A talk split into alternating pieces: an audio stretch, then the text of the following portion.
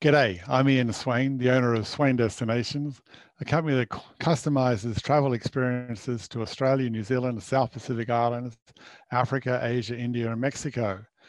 And welcome to another edition of G'day with Ian Swain. Today, I'm truly excited to welcome my guest, who is a wildlife veterinarian from my homeland, Australia. She's interested in better understanding the impact of health on the conservation of threatened species and the health and welfare implications of wildlife translocations, both to the translate, translocated individuals and to the broader ecosystem that they've been transplanted to. Having spent her career developing skills, experience and education in this area, Leanne currently is the senior veterinarian at the Australian Wildlife Health Centre at Healesville Sanctuary, part of Zoos Victoria.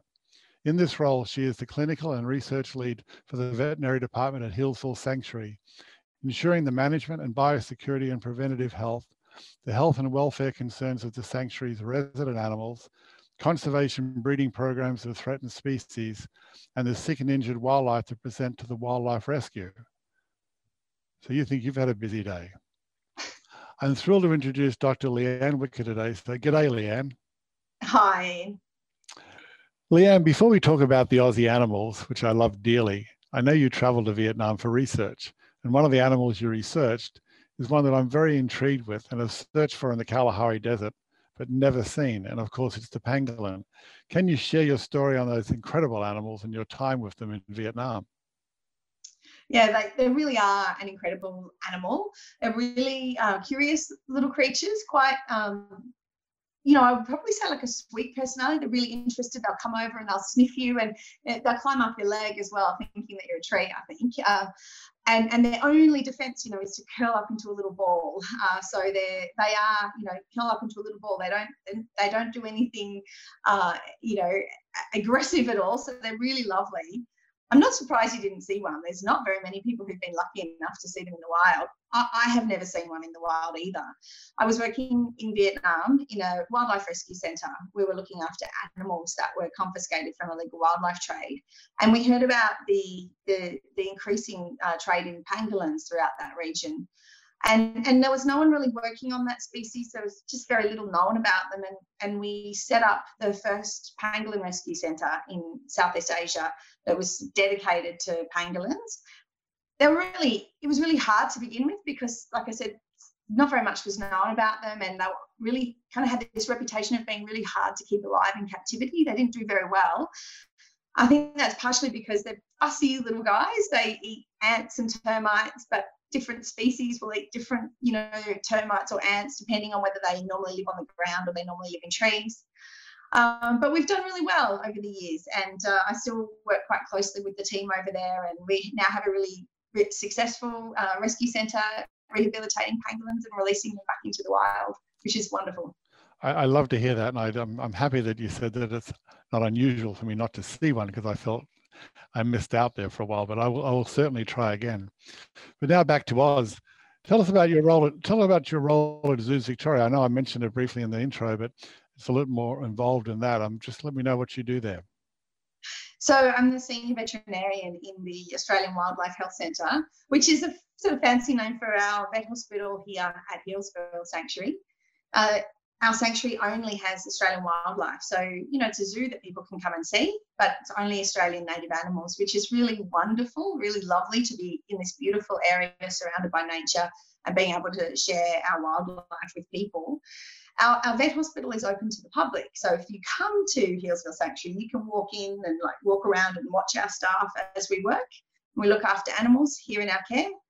So we have animals that live here at the sanctuary and obviously we make sure our vet team is you know looking after them making sure they're nice and healthy we also have uh, a range of uh, conservation programs for some threatened species here in australia we have breeding programs here at the sanctuary for tasmanian devils and mountain pygmy possums some threatened frog species birds little, little tiny mountain pygmy possums and leadbeater's possums. So it's really, really fascinating, and our vet team helps to make sure that they're healthy and that that we're, you know, being able to contribute to the wild populations successfully.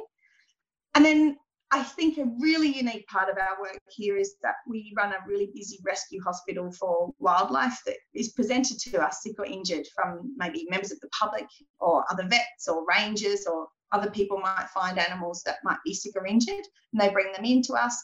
Uh, we look after some of them here until until release, or we work with wildlife carers. So that that's there's sort of three different components of our work. It's all surrounded or all related to Australian native species. So we've got some incredible species here in Australia, and you know it's wonderful to be involved in their conservation and sharing that with our visitors. So yeah, as this as the senior vet here, I, I guess I take the lead in our research and our you know our clinical approach and work with a really wonderful team. It's a wonderful job. I love it. It's got, it's got to be so fulfilling for you because it's it's here helping animals that can't help themselves is just an incredible feeling for everybody, I think. And um, I know my daughter's doing a vet tech course, and, and she's just getting the, the great fulfillment out of that, seeing how how she can help animals and how you all do it so well. This year, of course, began with the horrific bushfires in the summer uh, in Australia, which we, which flew, uh, the whole world knew about. Um, and I know that your team was very much involved in the helping of the koalas that were uh, potentially injured or potentially going to be injured by the by the bushfires. How did your team help, and, and what was the outcome of it all? Yeah, goodness, they were. Was a bit of a shocking start to 2020, wasn't it? You know, watching the the maps. You know, we all have apps on our phone now, and the fire maps, and and seeing how it was just spreading all the way up the east coast of Australia. It was uh, almost apocalyptic at times our uh, zoo, Zoos Victoria is a partner with our government Department of Environment here in Victoria. And so when there's an emergency that involves wildlife, we provide the veterinary assistance and veterinary care uh, to the department.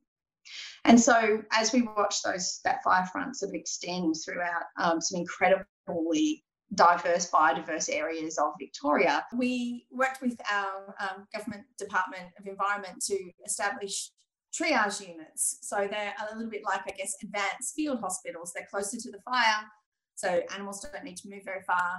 And uh, we were able to see a whole range of animals. I think, you know, the the, the world saw a lot about koalas this year, but but any animal that was injured or affected by the fires could be you know brought in by the government officers or the firefighters, uh, or you know those people who were there in the fire fields.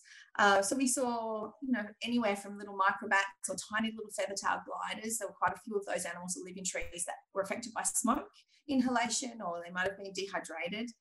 The fires this year were so hot I think even the the uh, the trees that weren't burnt, often they were quite, you know, the, the leaves were dry, so lots of animals were dehydrated as well.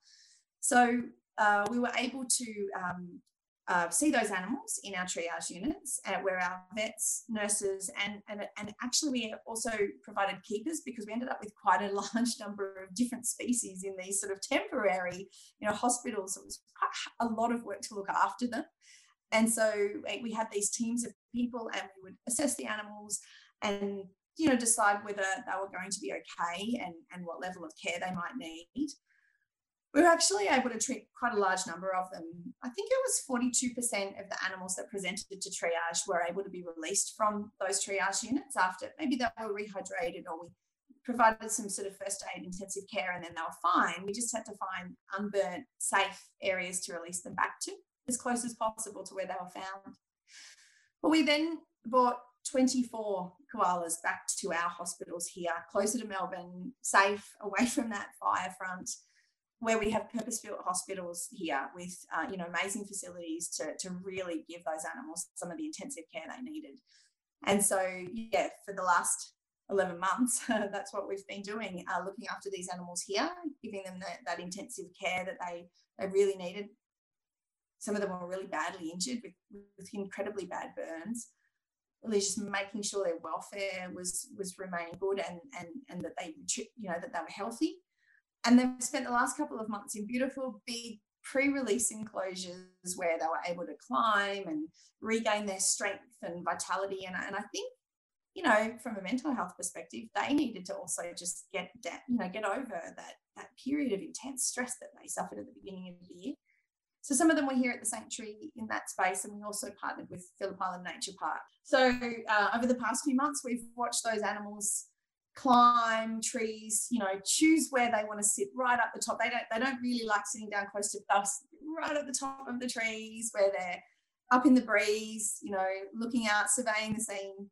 And uh, we've just been able to watch those koalas really just become more and more like the wild koalas that they truly are until yeah just over the last couple of weeks we've been able to release them back into the wild. So taking them home is an amazing experience. Are they all released back now? Yeah all of so we were we were quite strict you know we we, we need to make sure that when we rehabilitate wildlife that when we release them back to the wild they're going to be able to thrive you know that they'll be able to integrate back into their wild population, that they'll survive, that they'll live healthy, happy lives out there. And so I think, you know, when you think about the, the vast area uh, of fires this year, you know, we were able to release 14 koalas back into the wild um, from that process. And so, you know, it's easy to think it's not a huge number of animals. But I think what we've been able to learn from those animals and what we're continuing to learn because we're monitoring them now that they're back in the wild. We're seeing how they're going. We're, we're monitoring them with radio and GPS and we're check, check, you know, monitoring their health and welfare back in the wild for the next couple of months. I think what we learn from those animals is going to have really big impacts on a really large number of animals well into the future. We've we've spent the year learning and we'll continue to learn. Leanne, as I understand it, Zoos Victoria received donations from around the world for your work to help the koalas, particularly during the, the bushfires, yeah. um, and also for their future response. You must have been so happy to see the global community get together like this. Were there any great letters that they sent you or anything that really sticks in your mind of how helpful they've been? Oh my goodness. like none of this would have been possible without that support from all over the world uh, you know, obviously here in Australia, we got a huge amount of support, but, but there was a global response to this.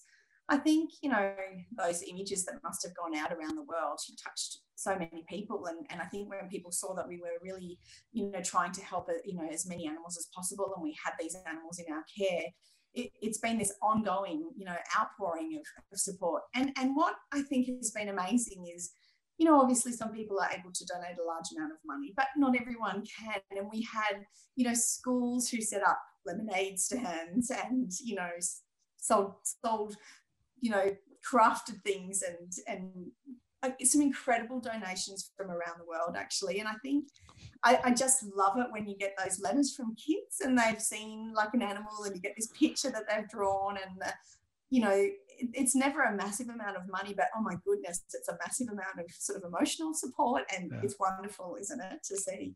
Makes you feel like everything's what you're doing is worthwhile. Speaking of children, the next generation, do you see the next generation getting involved in volunteering to help Aussie animals, particularly over the last year? Is it starting to happen?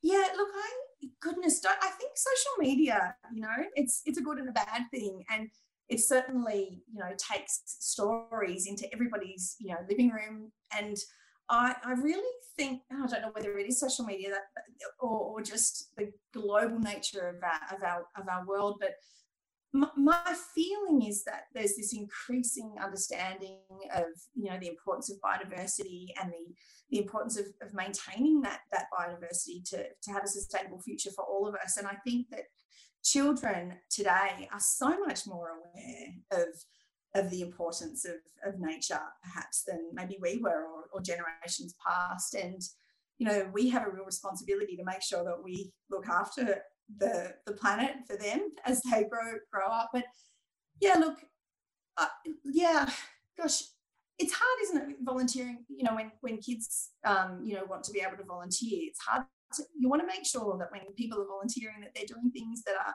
that are safe that are effective and meaningful. And so uh, you know i think for, for, we have at the zoo we have a really great youth program where young you know like they're teenagers often you know uh, kids youth at the zoos.